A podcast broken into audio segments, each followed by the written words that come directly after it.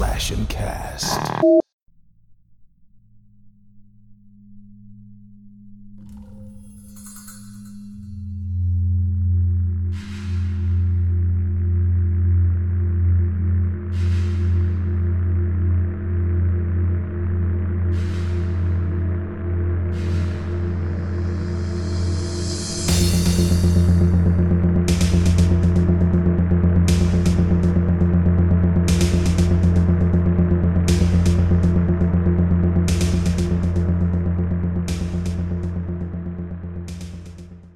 Welcome back, fiends, to Handle with Scare, presented by the Slash and Cast Podcast Network. Our show discusses horror movies and the phobias they emphasize. Throughout the month, we will be spreading some Yuletide fear and highlighting some of our holiday favorites. Before I introduce you to tonight's film, as well as my co-host, just a few general reminders. You can stay connected with us over on X at Handle with Scare. And be sure to join us for our Twisted Tuesday watch parties, which are held every Tuesday night at seven thirty p.m. Pacific time over at kick.com forward slash Totemlydrunk. As always, I'm joined by my co-host, Grindhouse Zombie. And Zombie, tonight's film uh, is a little bit different from uh, ones we would normally review. Uh, granted, there are only uh, a very small amount in this subgenre Uh, of horror, that being a musical. Uh, so tonight we have the twenty eighteen standout, Anna and the Apocalypse. And I already told you this. Like when when I saw this was on your list, I was so happy because, uh, for one, I I wasn't one that I was uh, assuming we were going to cover. It definitely was on my short list, but I was so glad that you had it, uh, just so we could talk about this because I know ever since this movie uh, came out, this has been one of my yearly watches, and uh, I- I'm glad there is a shared love for this movie, uh, just because it's one of those that, you know, the, the concept alone might veer people off uh, a little bit from this movie, but it is so entertaining. And there's just so much to love about it. And, uh, you know, hopefully with it being available to stream on, on Shudder, Uh, again, uh, hopefully more people are going to be checking it out, especially as they are wrapping up for the holidays here. Well, I would say this, and I mean this when I when I say it. It's going to sound a little crass, but I'm going to say it anyway. If you take musicals out of your selection of movies, you are missing a lot of classics. Mm-hmm. And moreover, you're missing a lot of horror classics. You're missing Little Shop of Horrors. You're missing Rocky Horror Picture Show. Things that are basically foundational horror. Now, I'm not going to say that Anna and the Apocalypse is foundational horror by any stretch, but it is the only zombie musical that mm-hmm. I know of. I don't think that there is another one that exists anywhere. And the reality of this movie, if you watch it and just let it be what it is, it is so much fun. It is ridiculous. Mm. Um, I told you pre-show, I was halfway through watching this today, and I was I thought to myself, I wonder if this is on vinyl. It turns out it is, and it'll be here on Tuesday. And I'm okay with that. I'm totally okay with that. Um, you know, my wife came down here, and she's like, "Oh, you're watching? Then that's kind of fun." And then we're we're watching the movie, and she's like, "You know all the words to the songs," and I'm like, "You're goddamn right, I do." and, and so, I mean, yeah. So, is it is it your traditional zombie movie that's just going to be, you know, high-octane action like every single second? No, there's mm. there's ultimately a lot of story to this movie. There's a lot of relationship building and a lot of relationship arcs to this. Um, and I honestly think that most of that makes it even more approachable for like the average person who might not be into zombies, might not be into horror, might not be into musicals. There's mm. there's things everybody can relate to. Now, yeah, it is High School Musical with zombies. I get that. Um, but it's also a lot more fun. Mm. Um, and I, I'm going to use that word a lot because when it comes to horror, and especially when you get into holiday horror, there's a lot of movies that you can watch that are great Christmas slashers and great, you know, um, Christmas horror. And we've talked about this every once in a while. And for me, especially coming off of Halloween and the Halloween hangover that I completely had, I had a wicked Halloween hangover this year. I needed something just a little bit more fun and something that was not quite as dark and bleak. Now, I mean, it's a zombie movie, so not everybody lives. Spoiler. um, but but still, the, the, this one that it has such a such a lovable cast of characters and a couple that are hateable. Um, it kind of gives you everything you need to make it a perfect, complete movie. Mm-hmm. Um, and then a Christmas movie with zombies, that's a musical. So if you don't like any of those things, well, I'm sorry, you're just not living your life right. You might want to talk to somebody about that. Yeah, it's just one of those things where, um, you know, this is always one that I've gone back to, primarily because the the main character of Anna, um, you know, th- there's not a lot of, like, big set pieces. There's nothing too over the top when it comes to... Uh, like the like the outfit designs that they're wearing. There's not really not even like a ton of like zombie prosthetics either. But I, I love the fact that we have this this character who can so easily be brought to life for people out there in the world to like dress up as for the holidays or at the conventions, because it's it's such a basic look for her.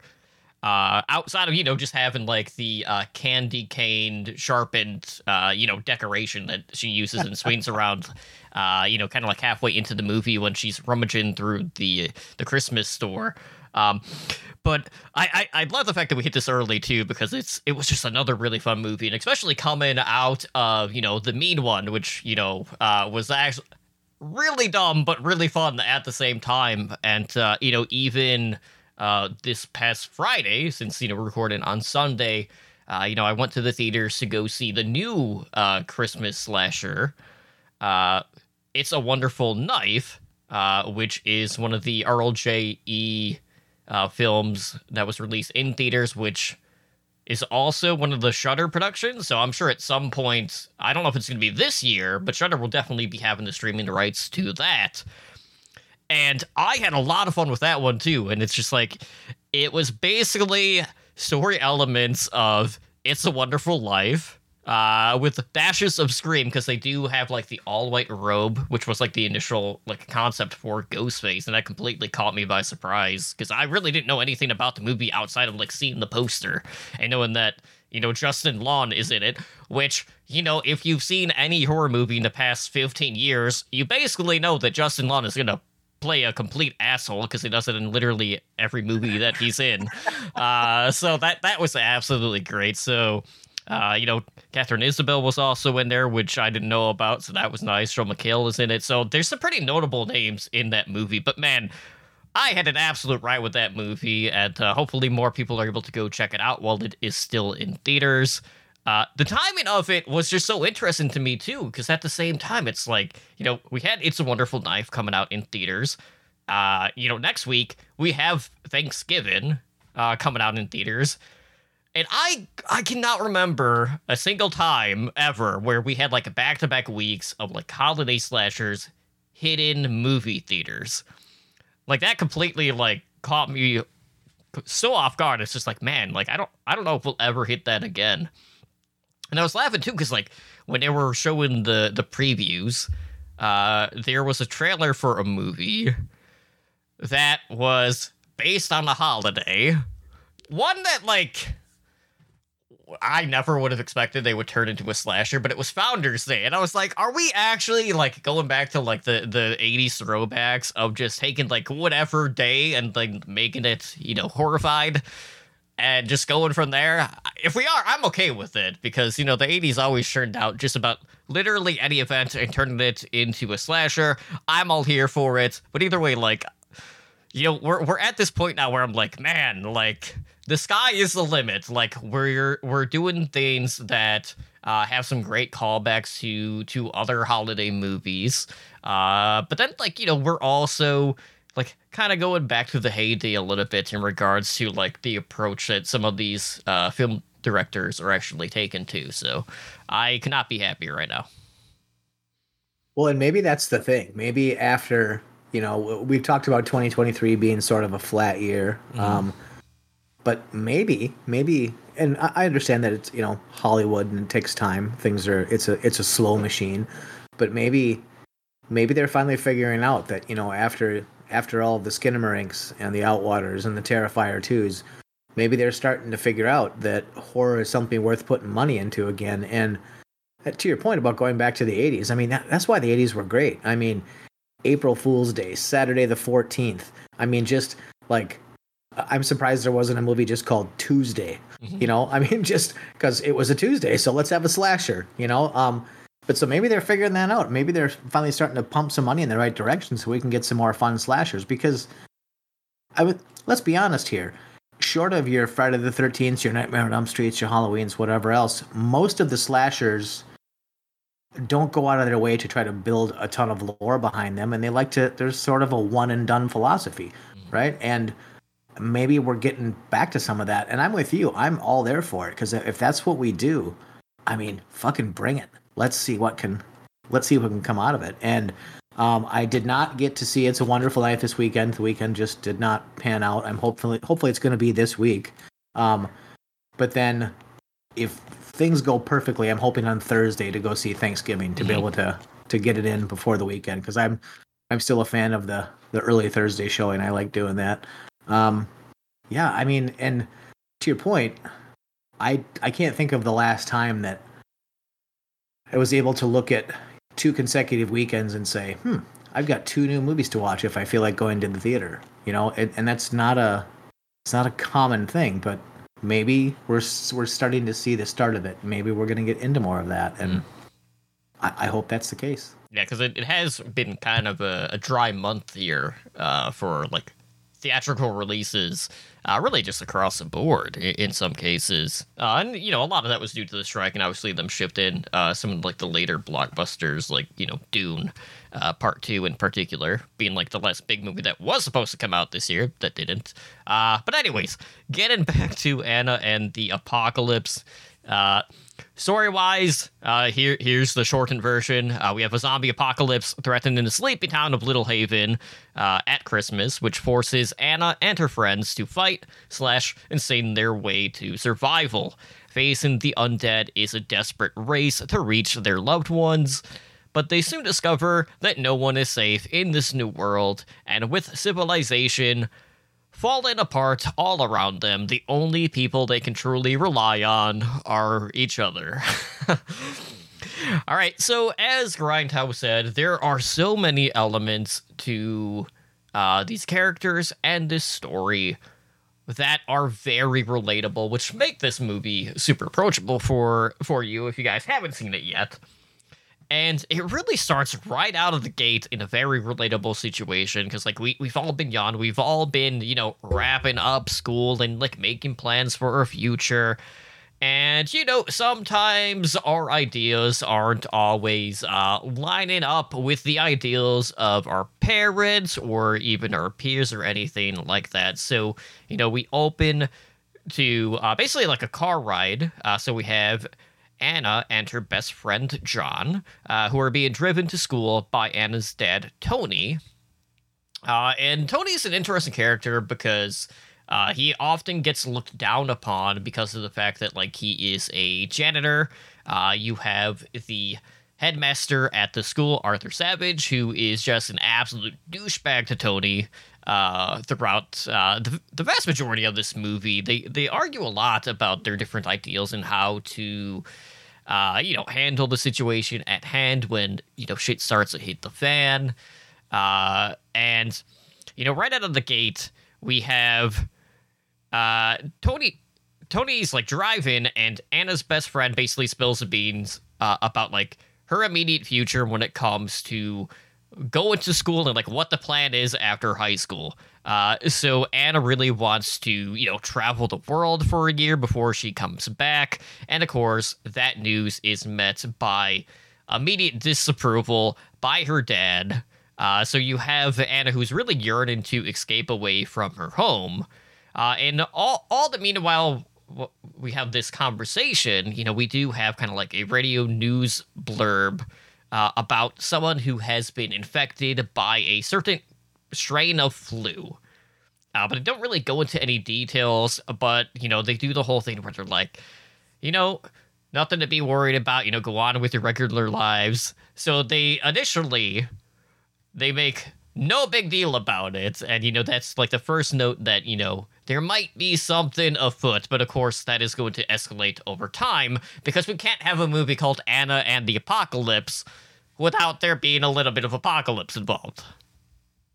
Yeah, so the first real your blurb that you're talking about is they're talking about on the radio broadcast that it's the town Santa. The guy that plays the town Santa every year is down with the flu, so he won't be at the Christmas pageant, and we're all wishing him a speedy recovery. And it's like, I, I think about that being in a town so small that when the guy that plays Santa every year is sick, it makes the news. that's that's that's pretty fantastic. But yeah, but then w- with Anna and then with her dad and um, how John spills the news about paying for the ticket. And he's like, the ticket. And she's like, well, you told me to tell him. And she's like, well, not fucking now, you know? And mm-hmm. then she says that she's not going to uni. Yeah. And that's, uh, it's, it's met with the rebuke that you would fact, you'd kind of figure it would be met with. Um, and it's another one of those things where you watch the dad's response. And one of those things as a parent, it makes perfect sense, but it was also really poorly handled. Mm. So it's like, but you know, kind of is what it is. And then on top of everything else, her dad works at the school. So it's like, even going there, it's like, she's not just getting dropped off. You know, she's, everyone's going to the place that they go for eight hours a day. So, I mean, there's really no getting away from the dynamic. And, you know, even, even after that, and as we, as we get into the school and we start meeting more and more characters, it's like, you quickly, pretty quickly figure out that everybody there in some way, shape, or form is intertwined with the person next to them. Um, and I'll just go ahead and say this. I, I think the storytelling in this is fantastic. It really is. Um, and I think they go out of their way to include everybody and, uh, you know, people from different lifestyles, people that are trying to accomplish different things, people that are just trying to make their way in the world, people that are misunderstood. Um, and it just, it's in a lot of ways, it's like a High School Musical kind of, mm-hmm. but in a lot of ways it's actually better um, because a lot of the stuff they just kind of take head on, you know, they don't, they don't have to tiptoe around a lot of things. And it's like, you know, the, the one guy Anna clearly had a, like a fling with, and he's kind of fucking with her about it. And it's like, no one's kind of super happy about that. But then, you know, her best friend John is sort of secretly pining for her, and you know, it's it's all things that your average person can totally understand. And it's like, depending on what side of the coin you fall on, it might change who you're quote unquote rooting for during the movie, but it's all super approachable and super personal, and and maybe moreover like super real. It's just kind of how life goes. Sometimes shit doesn't go the way that you want it to, and there's consequences and things to figure out. Yeah, and it's true, too, like, with Anna's uh, friend circle, really all of them are looking for a way out of where they're at in life currently and to, like, change their future. Um, you know, so, for example, like, her her dad, Tony, you know, he is the school janitor. Uh, he's constantly being bullied and belittled by the school's headmaster, uh, often getting overworked or being told to do things that aren't uh, part of his job, especially when it comes to uh, like the lighting setup for like the the Christmas, uh, you know, pageant that they're throwing at the school. Uh, you have Steph, uh, who is tired of really pretending to be someone she's not. Uh, she's also kind of like left alone by her parents because like I, I don't know if they're out partying or if they're like living in Mexico, but you know, they're they're in Mexico, so like anytime Anna like brings up her uh her home troubles with her dad, obviously like that's met pretty coldly uh you know by Steph. Uh you have you know Anna, who was constantly dealing with her ex, uh which you had mentioned, uh Nick, who uh you know we we find out like You know, there's a lot of rumblings around the school, and it's a small town, so, you know, obviously word gets out whenever something is happening uh, at that point. Uh, you have her best friend, John, who has feelings for Anna that aren't reciprocated, uh, which, you know, we kind of, like, deal with later on in the movie when they're pushing each other in the shopping cart. Uh, but, you know, like, like the song goes, you know, love is not like the books, the films, or the songs. Uh, as we as we know uh, from, you know, there's no such thing as a Hollywood ending tells us. Uh, so really, like, everyone at this school has their, their own issues that they're dealing with. And it's all super relatable. Like, we, we, we've been in high school. We've all had our bullshit that we've had, had to deal with. And I can guarantee just about anyone listening to this is going to find at least one issue that these kids are dealing with that they've gone through themselves. Or maybe multiple. Uh, too. So, well, I think, and even the, I guess I, I I referred to him as sort of like the vice headmaster because the other guy is retiring, mm-hmm. and then, you know, he's like, next year this school will be mine. But even in that, in the musical break of, you know, no such thing as a Hollywood ending, there's even a moment where he comes in, you know, and it's, and.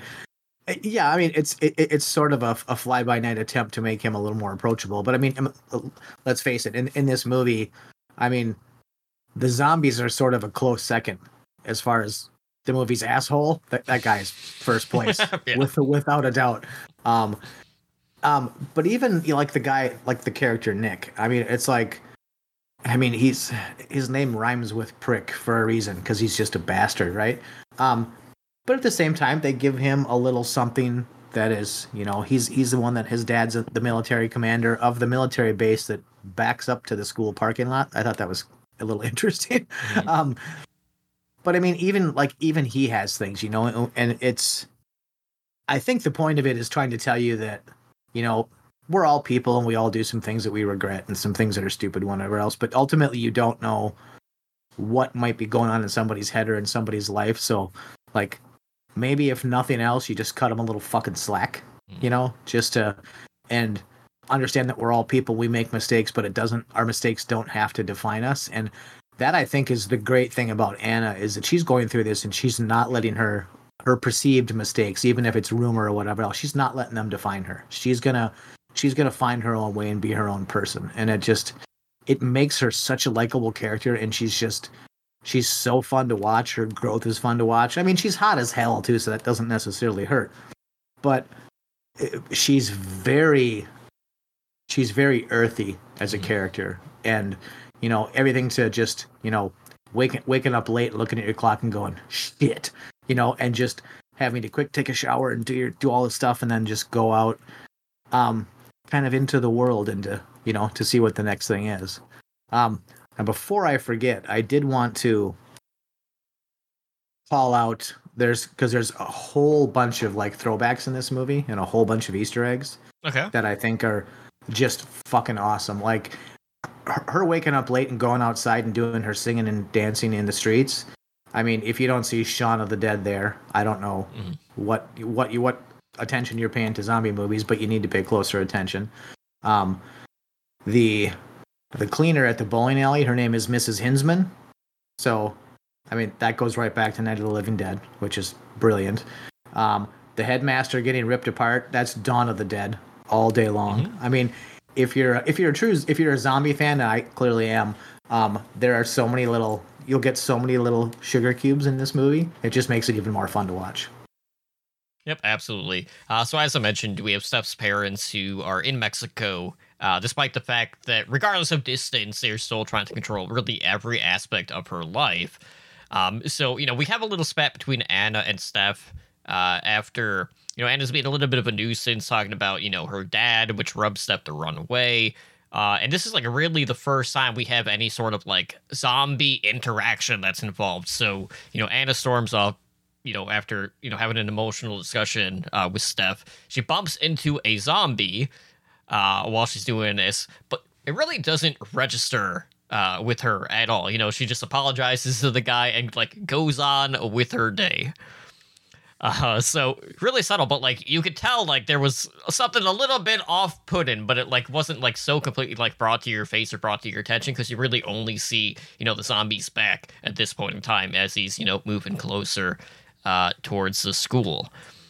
Uh, but, like, we're we're really gearing up for Uh, the Christmas performance, uh, you know, at at the school, which, you know, I we, we already talked about it a little bit. Like the the penguin uh, song in this movie is like one of my favorite parts, even though like we don't fully get to hear it, because like you kind of like go back and forth between like the performances and then seeing the reaction from, you know, Arthur Savage and, you know, Tony, who are, you know, in the booth uh, working audio or whatever.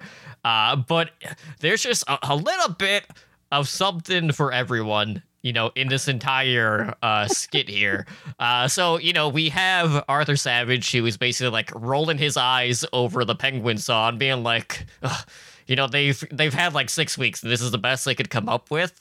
Uh, you have yeah. Lisa, who is putting on a very provocative performance that Arthur uh, is finding pornographic. Uh, the audience, however, loves it. For the most part, you do have like the one mom like covering the kid's eyes, which is fantastic. Uh, but, you know, the whole time, like, you know, she's wearing this dress. She's singing very seductively. She brings like some of the guys out with like basically like Santa suspenders only. And they're doing a bunch of stripper-esque moves on stage on top of that. And uh, all the, meanwhile, as this is going on, we have someone who is constantly like banging on the closed doors outside of the school. Yeah. And, you know, Boys. Savage is basically like trying to tell them off uh, at this point. And, you know, it's it's the next sign of struggle uh, that is just completely ignored uh, by Savage. And obviously, like the way that Savage condones himself in uh, the face of this emergency uh, is met with mixed results, which we'll get into here in just a bit. Well, so...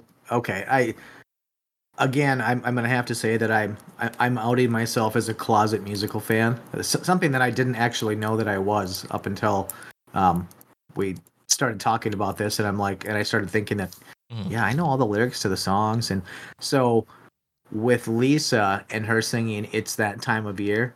I mean, the you have Anna's dad, Tony, and Savage like in the sound booth, and as Lisa's singing, he's literally elbowing Savage like, did you catch that? I mean, and it's so it's so brilliant and it's so fun. But the song does get progressively more provocative. And somebody's, you know, somebody's chimney needs a good unblocking, mm-hmm. as I recall.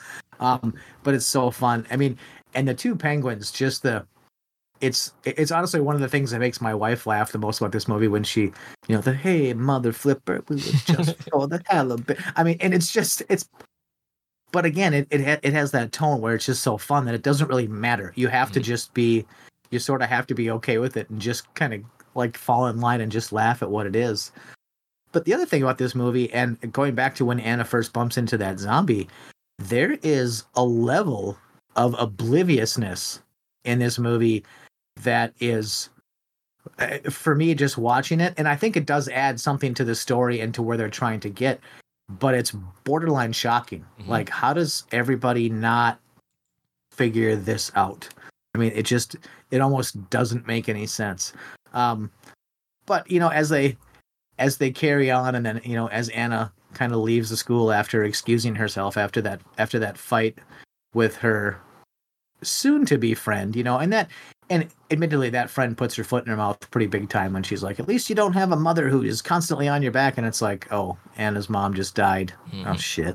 You know, but again, that's another very real thing where you, you get focused in what you're thinking and focused in what you're saying. And you forget that somebody, you know, may or may not have had a tragedy recently. And you're like, oh, but that's part of what makes the characters in this movie so great is that for the most part, everybody is trying to be helpful to each other and good to each other.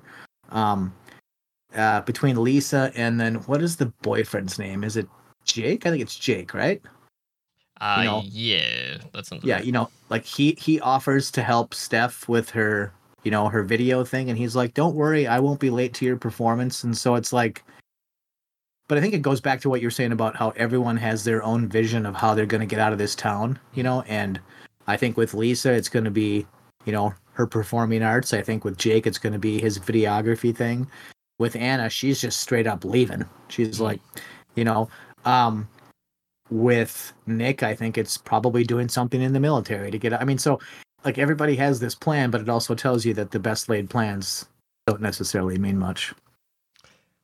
Absolutely. So that following morning is when Anna and John are leaving their house, both absolutely bubbling full of energy and enthusiasm as, uh, you know, we're really on the cusp of the end of the school year and the beginning of their new lives. Uh, you know, they are just so engrossed by their daydreaming and song and dance that they are completely unaware of everything that is happening around them. Because uh, really, zombies are hitting the streets. The world is burning.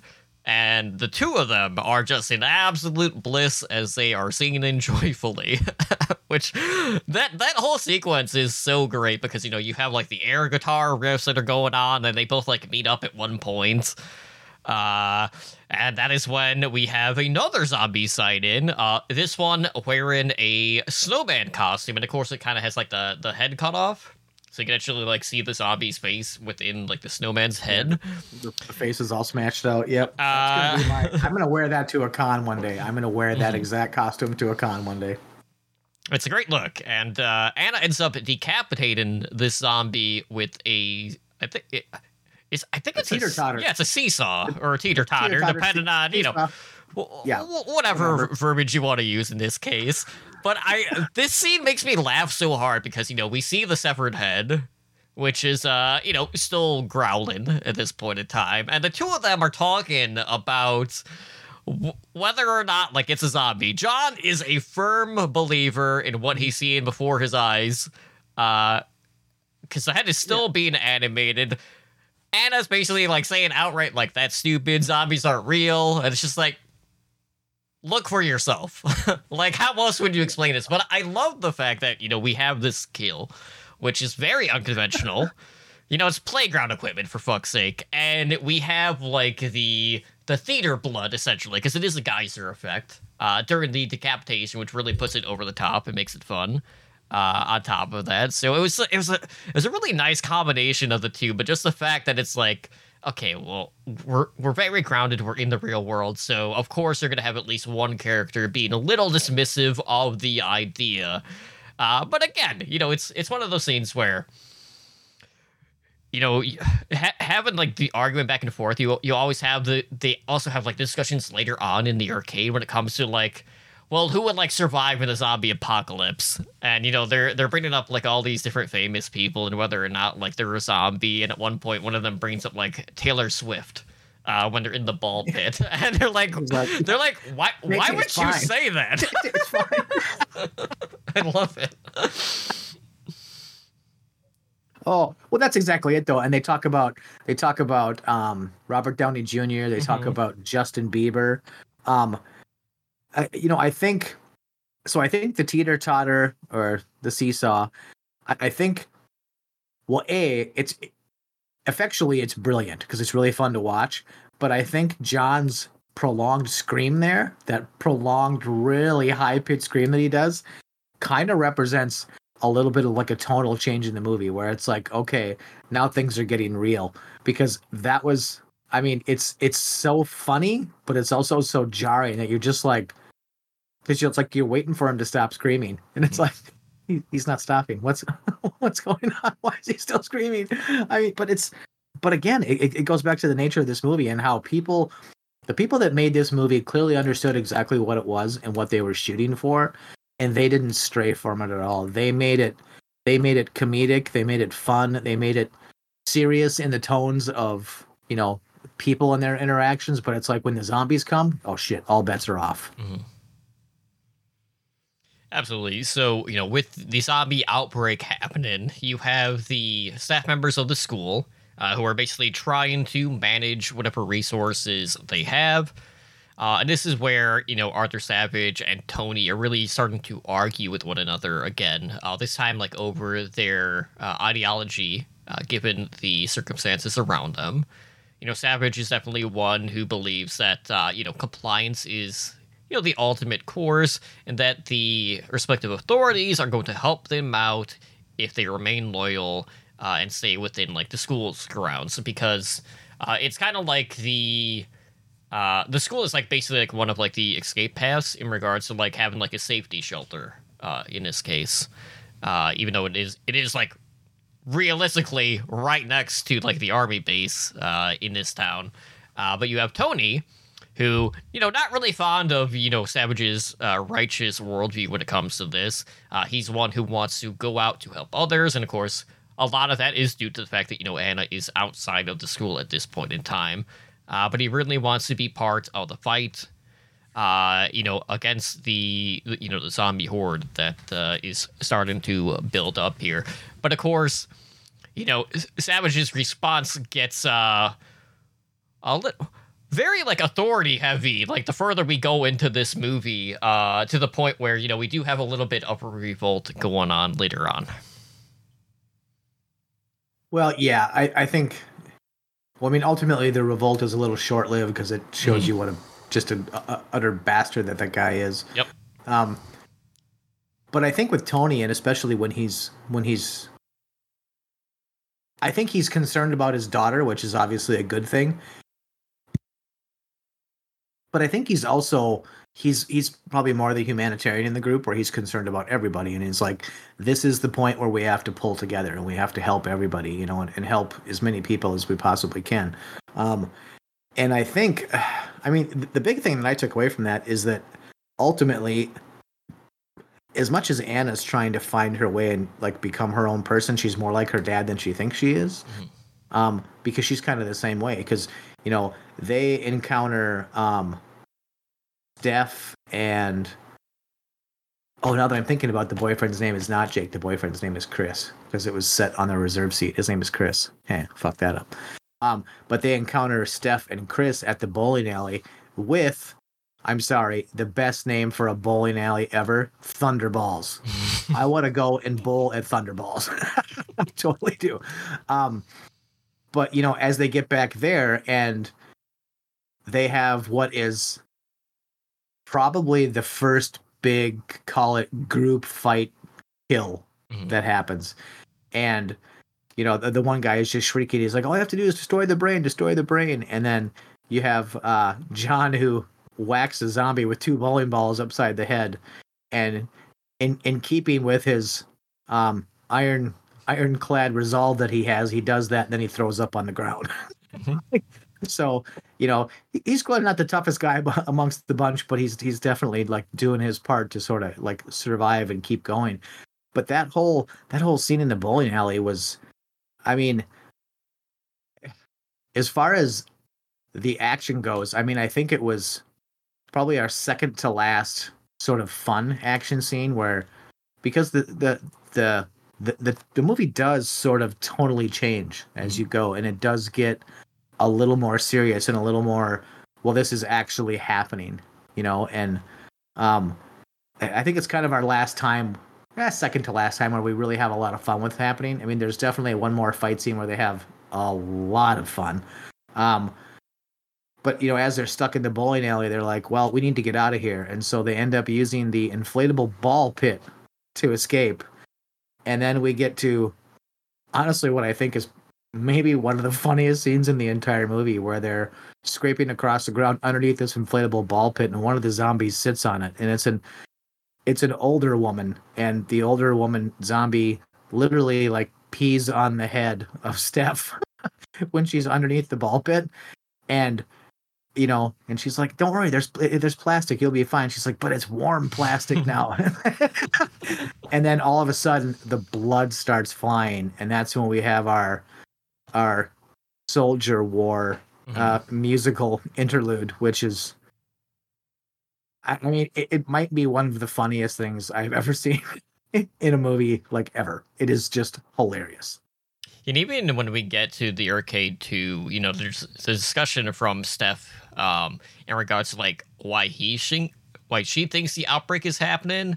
Because uh, she's a firm believer when it comes to, like, the bad side of corporations, and now they have this history of negligence towards the public care and safety.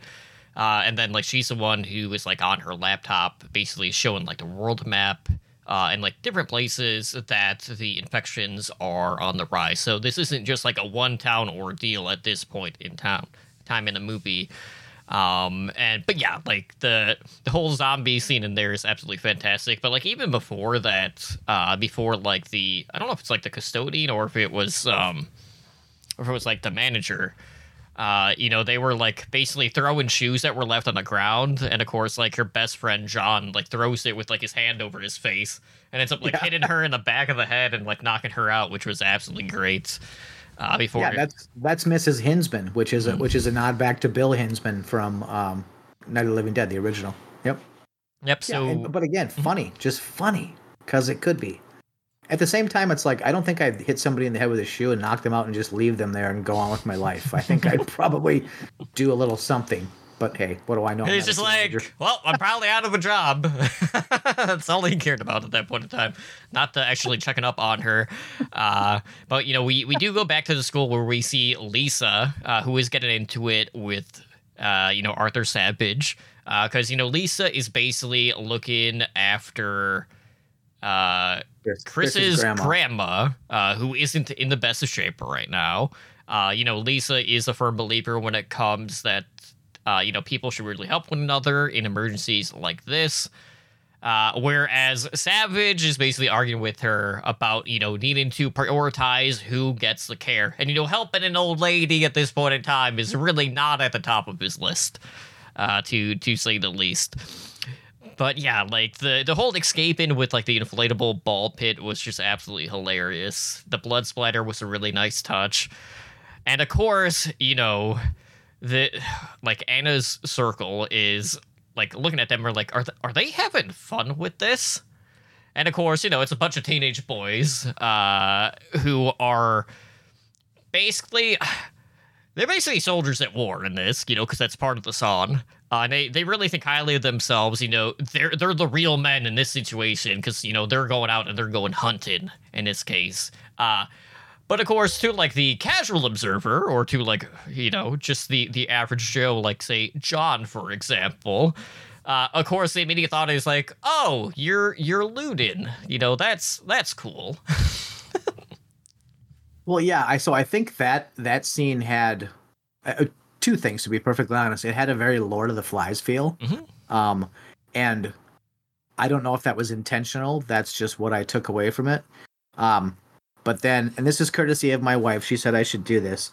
So when they're when they're singing that song, and he's and he's just the lyrics to the song are so like over the top, and, and it's just like it's not even subtle. And he's like, "When it comes to killing zombies, I'm the top of my class. While you've been hiding, I've been kicking some ass." I mean, it's just, I mean, it's so.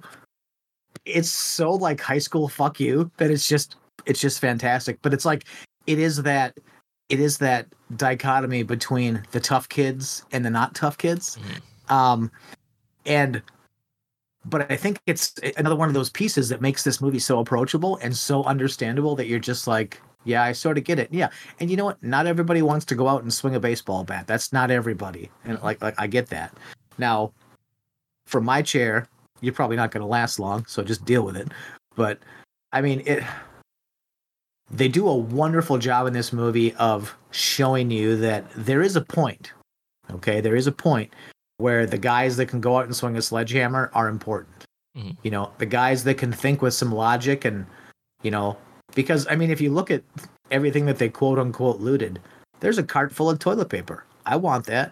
I'm getting old. My butt is not as... up to the task as it once was when I was twenty-five, you know, so I want some toilet paper. Um, but I mean, so it, it shows you that even though they're sort of the, the wrecking crew of the whole thing, it's like, there's a little bit of thought into what's going on and going forward. The reality of an apocalypse is that even if you don't like these people or what they stand for, you might need them. Mm-hmm.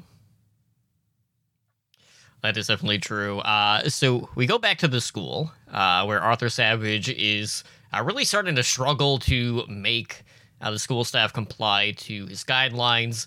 And this is where everyone sides with the revolt.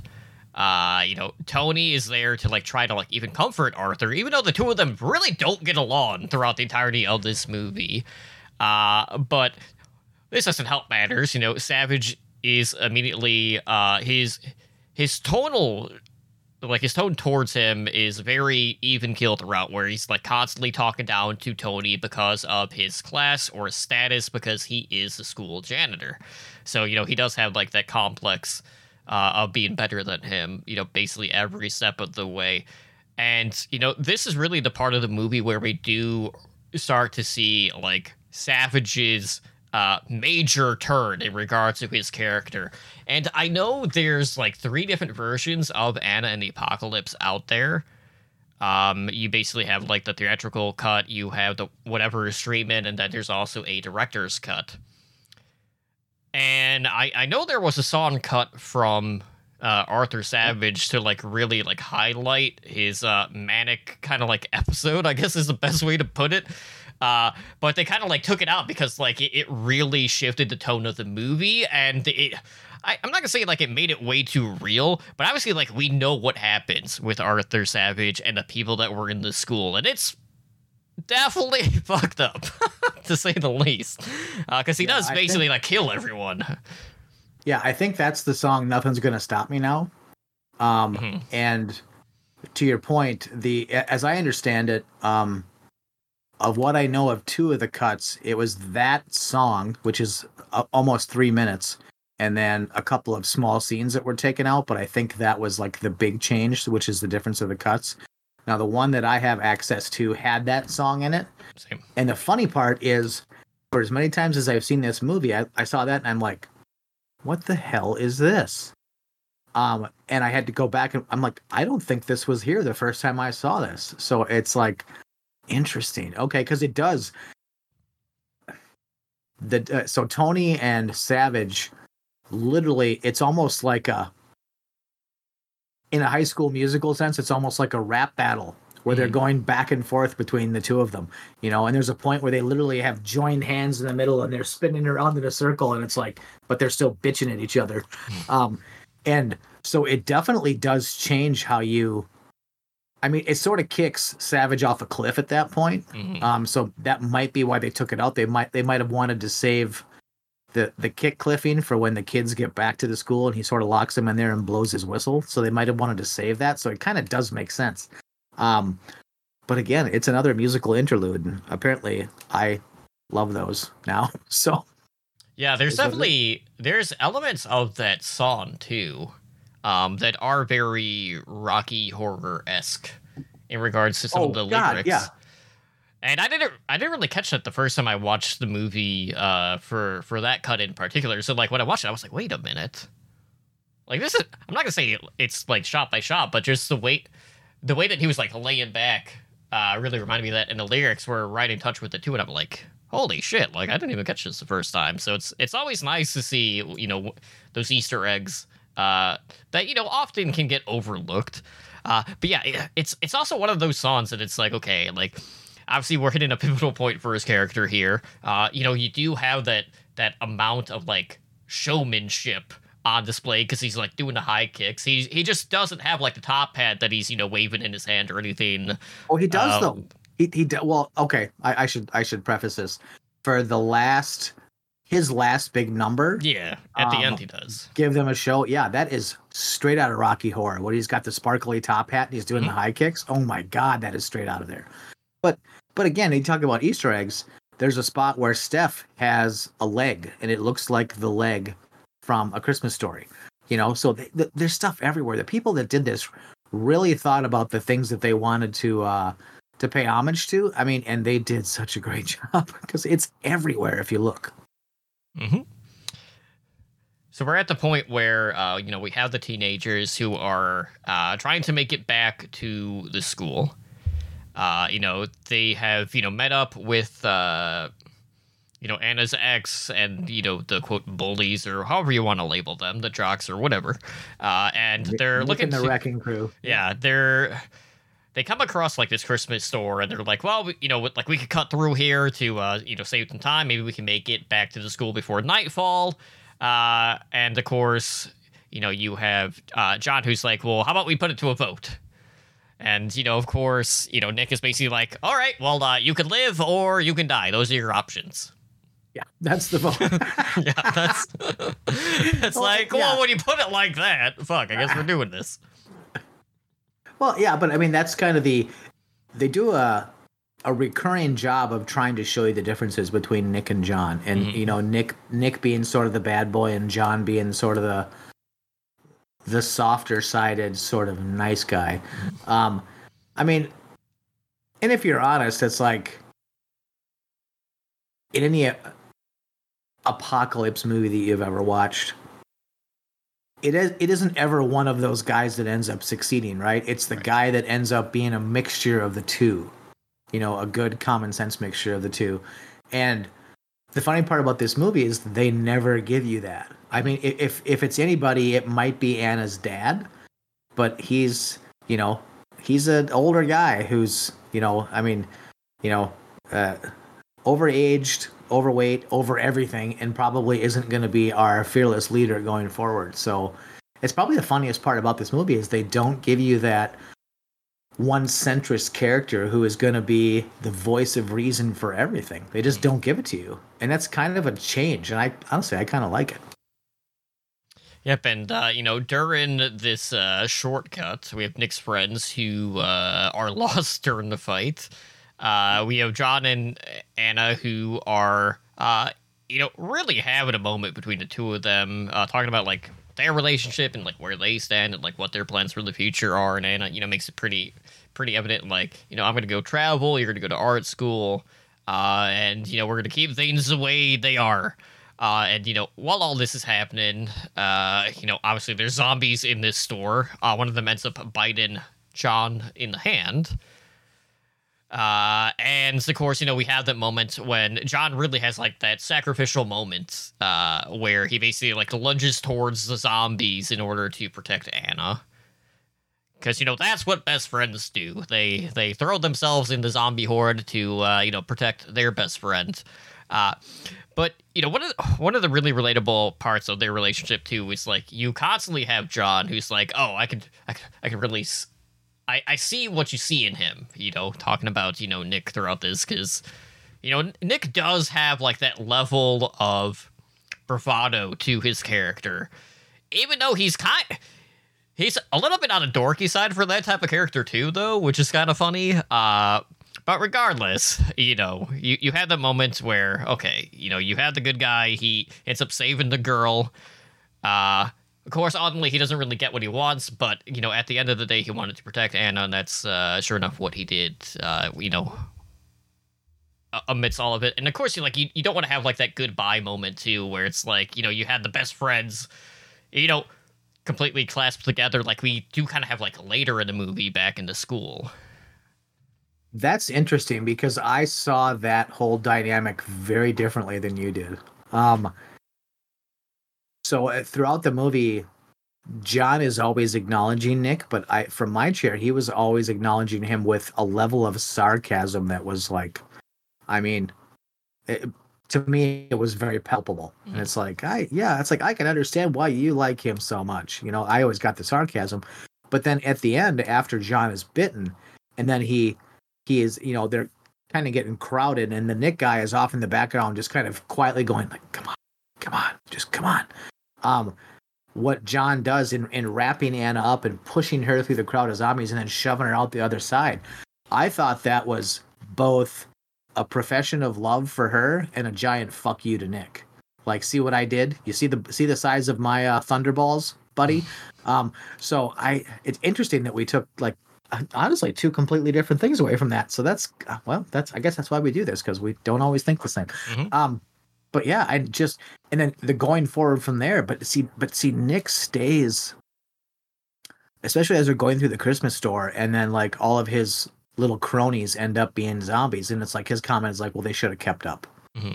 and it's like so he's just he stays just kind of a bastard through the whole thing. I mean, he doesn't ever really let that guard down, and I I guess I get as a character that's kind of who he is, but it's like there's a point where you've got to start shedding the. You know, the fake skins that we all carry for whatever moment in our life and just be like, okay, here's a situation. Let's just get down to brass tacks and handle this shit. Well, we, we do know why Nick is the way that he is because he does have his own pivotal character moment that's brought up. We don't actually see it play out. But, you know, he brings up to Anna that, you know, because uh, you know Anna asked like where where his dad is, because you know he is you know at at the base, uh, and you know Nick had to kill his own dad. Well, and that's I think that is the moment that they give you, and the thing that they don't do though is they don't. With that new information, they don't pivot Nick. Mm-hmm. They don't pivot him. They keep him the same basic prick that he always was. And maybe that's just what he puts up to stay tough and to stay whole and do, to do whatever else, but it doesn't make you like his character anymore. You know, it, mm-hmm. it gives you a little bit of sympathy for him, but at the same time, it's like, well, okay, we had this moment, and he's like, fine, enough of this pussy-ass bullshit. Let's go. And it's like, well, I don't think that was pussy ass bullshit. I think that was like something that happened to you that if you needed to discuss, we could talk about it, but nope, we're going to keep going. Let's roll. Yep. So, uh, you know, at this point, the kids do make it to the school. So, you know, you have, you have Anna, you have Nick, Steph, and Chris, uh, where, you know, they meet Arthur Savage, who is basically, you know, sitting there by himself. Uh, and, you know, when it comes to survival, he didn't really care about the people around him, as we mentioned, because uh, he did kill them before the zombies could kill them. So in his in his viewpoint, it's, uh, well, they didn't turn, and it was also a way of showing mercy to them. So it's like, hey, at least they didn't become monsters, even though that's a terrible way to look at it. Because, uh, you know, he's, he's, he's having his manic episode. Uh, so, you know... He basically gave them a taste of, you know, their pr- proposed plan, saved himself from getting caught by the zombies. Uh, you know, he also has his, you know, song and dance number here, so a sign of his uh, wicked victory over everyone around him at this point in time. Uh, then you have the teenagers who are looking around trying to find Tony, uh, you know, while also trying to, you know, save themselves from the zombies that are in the school. Okay, so there's a lot of a lot of these last couple of scenes, um, especially with Lisa and Chris, mm-hmm. that like, and I don't I don't know what the point here was. Um, maybe it was just the the proverbial thinning of the herd.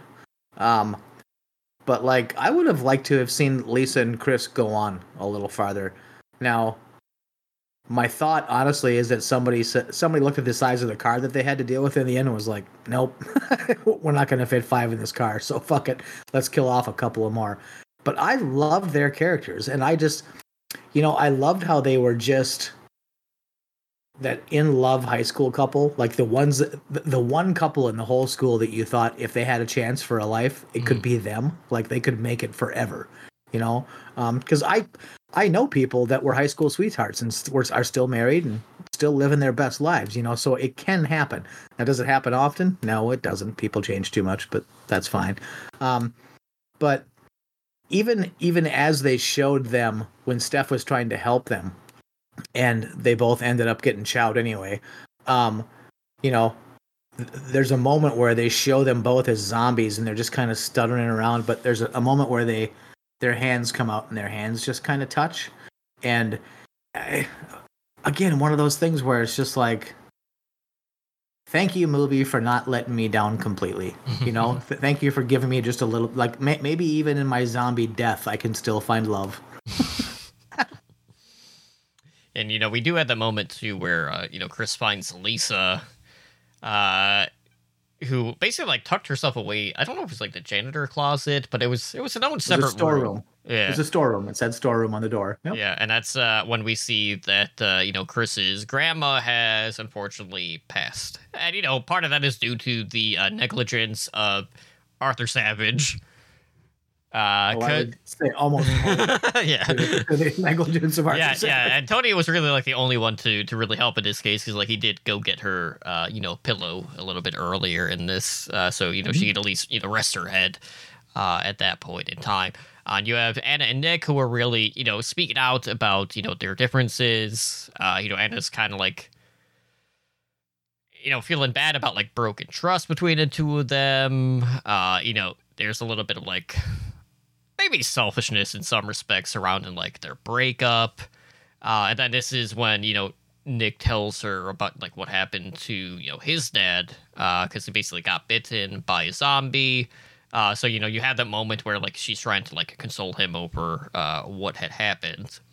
Uh, you know, all the meanwhile, you have, you know, Steph, Chris, and Lisa, who are trying to escape the school. Uh, and, you know, we have, like, this whole, like, kind of, like, distraction scene where uh, Steph is trying to, like, get her car keys because, you know, Savage constantly takes them from her because, like, you know, it's on school ground, so it's uh, school property at this point in time. So we, yeah. we, we have the whole, like, all right, we have to uh, sneak into this room full of zombies, really not make any sound just so we can get our, our car keys. But uh, evidently we have, like, a, a squeaker, like, on the keychain, too, which uh, also doesn't really help uh, in the, you know, trying to be a little stealthy in, in this particular scene.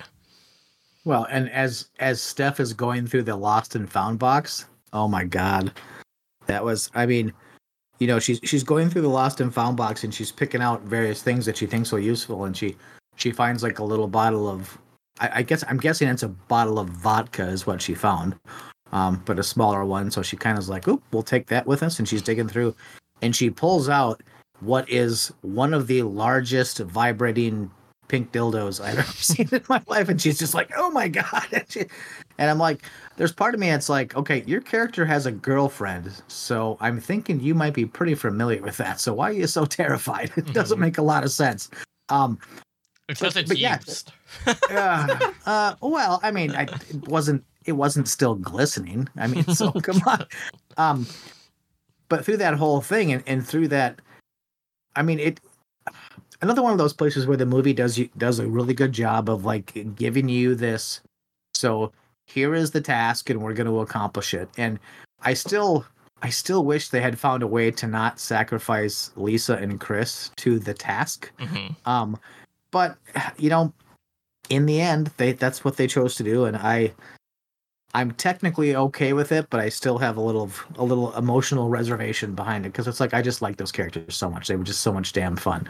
I mean, you know, she sees him in the hallway and she's just like, oh my God, boyfriend. And just grabs him. And it's like, I mean, it like, it's what love is supposed to be, you know, it's just supposed to be pure and supposed to be dynamic and full of energy all the time. And it's like, they do a good job of like bringing that forward to you. Um, getting towards the end of this, where Anna is finally going to find her dad in their big in the big concert hall at the end, and uh, her dad is tied up with tinsel on the stage. I didn't, I didn't think tinsel was all that strong, but uh, you know, I'll just I'll, I'll leave that for what it is. But then having Arthur Savage up on stage, and he's, you know, got to have his last big kind of hurrah. Um, And this is fun to me because this is when Anna kind of finally goes, she turns into Nick, basically. Mm-hmm. She goes full savage um, and is just killing, killing, killing, killing, killing zombies. And one more of those things where there's a lot of spots where this movie uses gore in very short spurts, but it's very effective. This is one of those times where they just go, She she just gets, gets to go full madman and just is killing everyone and everything, and it's it's a lot of fun to watch, and the energy that she has as she's the music is coming up, and you know that they're cueing in another, you know, a musical number, but then watching Arthur Savage and watching his hair like slowly start to lift up, and you know that he's just going full mental. Uh, it's oh, it's just great. Yeah, and you do kind of like have, I'm not gonna say like part in the sea moment when she like rushes the stage, uh, you know, to get up there. But you know, she does have a pretty clear path uh, to get on the stage after, you know, she wipes out some zombies uh, along well, she, the way. She uses a soccer ball. She uses a soccer ball to kick a zombie in the nuts, so it falls over, and then she uses that zombie as a catapult to get her up. I mean, come on, that's awesome. There's, there's, there's no other way of looking at it other than that was just fantastic. I, I'm so happy that you did that. Yeah, definitely uh, very different from, like, the normal approach uh, that you would see in zombie movies, which is really all, all that this is about at the end of the day. Uh, so, you know, she, she gets on stage. Uh, you know, Tony does get out of, you know, the tinsel. Uh, and, you know, Savage is fighting back, uh, trying to, like, basically, you know, keep Tony where he's at. But ultimately, you know, we have like this very theatrical uh, moment where Savage is thrown off of the stage. Uh, not quite like a swan dive, you know, back into, you know, the zombie horde. But, you know, you do have that moment where, you know, he's uh, body surfing before he gets ripped apart, you know, Dawn of the Dead style, which is absolutely, uh, you know, fantastic. Um, and I, I, I just, I, I love the fact that, you know, we, we have this moment with, uh, you know, Savage where it's like, you know, really early on, it's like, okay, like he's our authority figure. And of course it gets to the point where it's so over the top and it's like, okay, well, he's not going to get his way. So what's he going to do? So he has his bloodthirsty manic moment where he just kills everyone. But he, he does everything with, like, just, just such a smug smile on his face and a just throw it back in your face, like, sort of attitude where it's like, man, just the progression that they made with that character and, like, where he ends up, it's like, see, seeing him getting ripped apart was, like, just the, like, the cherry on the top because it's like, you well, you definitely have this coming. You can't say otherwise because you're the entire reason that there's even zombies inside of the school in the first place. Well, it's a very, between Dawn of the Dead and Day of the Dead, it's a very Captain Rhodes payoff. Mm. I mean, it's very Captain Rhodes. And it it is a big piece of what makes the whole thing worth it. And they really could have, like, after that, they could have, they could have ended this movie. They could have ended it. And they could have just, you know, kind of like, you know, the lights trailing down and, and, and everything just, but the thing that I love about this movie is that they didn't. They wanted to give you something that looked like a grand payoff, and they gave you that with Savage being torn apart. But then we're back to a place where we have Anna and then this guy who is effectively kind of her nemesis, you know, and they and they do finally explain to you why. It's like, we shared all those things about our dads, and I thought I could trust you, and you fucked me over. And it's like, it has nothing to do with the sex. It has to do with what I was trying to build with you. And that's a very, very human thing. Like, I totally get that. Sex is, sex ultimately is a thing that's overrated. Anybody can have sex, but not everybody can build a bond, right? Um, but then even getting to the end, and we're in the parking lot, and Nick is on his knees, and he's like, I'm sorry, I just can't fight anymore. And then Steph shows up in her little car and she's like, boom, saved your life, let's go. I mean I mean it just, one more thing in this movie that is in keeping with its tone but is also so fun that it's just like, well well shit, okay. And then, you know, they get in the car and they're driving away and it's like, well, where to now? Mm-hmm. I mean, and that's in every zombie apocalypse movie, when you escape the place that you are in because you're stuck there for whatever reason and it's on to the next thing. That's like the proverbial always lingering question, where to now, you know? And that was the perfect way to end this movie. Mm-hmm. Yeah, we also do have the moment uh, where Anna's dad, Tony's basically pleading with her to, like, leave the school, go away with Nick, uh, and not to argue with him over this request. Uh, so, you know, at this point, he really wants Anna to, you know, to go out, get out of the town. You know, I don't know if it's so much as, like, see the world per se, because, like, you know, who knows what's left of it, uh, you know, at, at this point in time. Um, but, you know, I, I do find it interesting that they really don't have, like, the, okay, well, like, where are we going next? Like, what is our plan? What is the escape plan to get out of the town, especially after the fact that it's like, you know, we already had the discussion about, like, all right, well, like, how is this person going to fare in the uh, you know, zombie apocalypse? Are they going to survive, or are they going to be a deadhead? Well, but I think that's the that's the mystery of the zombie apocalypse, right? I mean, you have a dad who was like, I can't believe you're not going to uni and you're going to leave this town to get the fuck out of this town at all costs and go with the dickhead because he'll probably keep you safe for at least for a while. You know, so it's the it's the always always choosing what is right for the moment, right, um, versus what is necessarily best for you long term. Um, but that's what people do. Mm-hmm. People do shit that's right for them in the moment all the time. Um, but with her dad and that final number where they have with the dad where he's like holding his he's holding his phone and he's looking at a picture of, of her. And then the phone kind of slips from his hand and just falls on the stage, and he's just like, I mean, it, they do everything to wrench your heart out of you. They really do, to just pull it completely out and just show it to you. And it's like, here's your heart. Are you glad you watched this? Um, and but so much of it, the whole movie is so well done, and the characters are so good. And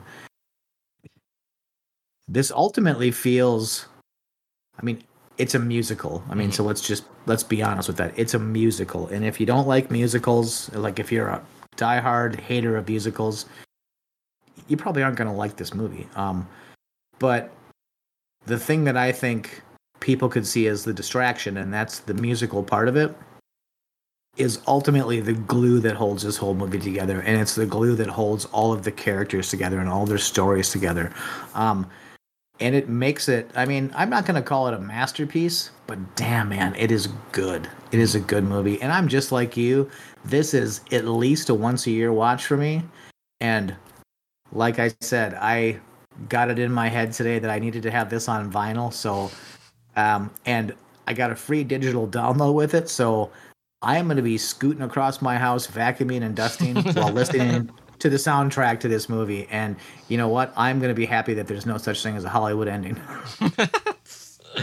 Yeah, it was definitely one of those things today where it's like, you know, I've watched this movie several times. I just did a sing along when I was watching this this time. Oh, exactly. You know, it becomes, like, if you see it enough times, it does become a sing along, and yeah. There's nothing wrong with that. I can sing along to Rocky Horror too, and I don't. Mm-hmm. I'm I'm completely okay with that. You know, yep. there's it. It doesn't bother me. And if you if you can look at something that takes a movie that has zombies, that has an apocalypse theme, that has Christmas in it, if if you're going to tell me that something that makes that more fun is bad, well, then I don't know what the hell's wrong with you. I honestly don't. Right, so absolutely go check this one out if you guys haven't yet. It is available to stream on Shudder. And, uh, you know, if you decide, you know, halfway through to, uh, you know, go buy the vinyl for the movie, uh, all power to you. You can do that. Uh, and, you know, join Grindhouse uh, on that front. Will, but, yeah. I will, I will, I will post in our Discord. I will have Anna and the Apocalypse sing-along nights. Okay, everyone's invited. Fantastic. Uh, so, again, uh, this, you know, since we are recording on Sunday, we will be back on the regular schedule uh, moving forward. We had a couple of episodes to make up, uh, so we will have another episode drop in on Wednesday, uh, which I'm excited for. I fucking, I adore our next movie so much for so many reasons. Uh, we have Santa Jaws coming up, which we'll, we'll be recording on the fifteenth. Uh, so that will be our... Uh, last episode headed into Days of the Dead Chicago, which is coming up this next weekend, which, you know, we'll both be out, which I'm super excited about. Can't wait for that. Uh, I got to remember to set your stuff aside uh, that you were mentioning prior. So I got to go through that when I'm uh, finishing inventory. Oh, yes, absolutely. And I would love to be able to get into the show. So if we can. Yeah, that too. Uh, so, yeah, so basically the way that works is when I. When I go to set up, that's when I pick up the uh, discounted weekend passes. As a perfect, oh, perfect, yeah, yeah. I think, like I said, I think I will be able to sneak in Friday night. That's my plan at this point. Okay. We are having a little bit of a kerfuffle with dog sitting here, mm, so okay. it is it is entirely possible. It might just be me, um, just because of I've got a fifteen-year-old dog that I I'm not just going to leave with anybody because I'm right. just not going to. She's She's done her time here. I'm going to give her the, the the justice and the dignity to not send her off with just anybody. Either way, I'm going to be in Chicago in less than a week's time, and it's going to be a ball. Absolutely. So be sure to join us on Tuesday on Kick for Twisted Tuesday. We'll be watching Santa Jaws. Bob will probably complain to me about it because I have uh, definitely shown it to him minimum two or three times already at this point in time. Uh, but it is one of... One of many beloved sci-fi original movies, but this, like, to me, this is the one that has uh, really brought the most joy to me out of all of them, uh, for uh, a myriad of reasons, which we'll get into. Uh, but a lot of fun ideas in that movie, and it is very Christmassy, and I know there are elements of the story that are probably going to make your eyes roll, but at the same time, it's also going to make you laugh at how ridiculous it is. So I'm I'm completely here for it to talk about it, and I can't wait for you to see it. Oh, that's all I, like I said, I haven't seen it. And uh, you know, it, if I can, if I can watch a horror movie and enjoy it and get a good eye roll in, oh dude, mm. I'm there. I'm all kinds of there. Absolutely. So with that being said, guys, that will do it for us here tonight on Handle with Scare. Uh, again, we'll be back on Wednesday night for Santa Jaws. Uh, so that should be a good one. And uh, obviously on the following episode, we'll talk, talk a little bit about Days of the Dead Chicago, uh, since, you know, that will have happened at that point in time. Um, Absolutely. But Absolutely. until then, hopefully we'll see you on Tuesday for Twisted Tuesday, and if not, we will catch you for our next recording. You guys have a good night.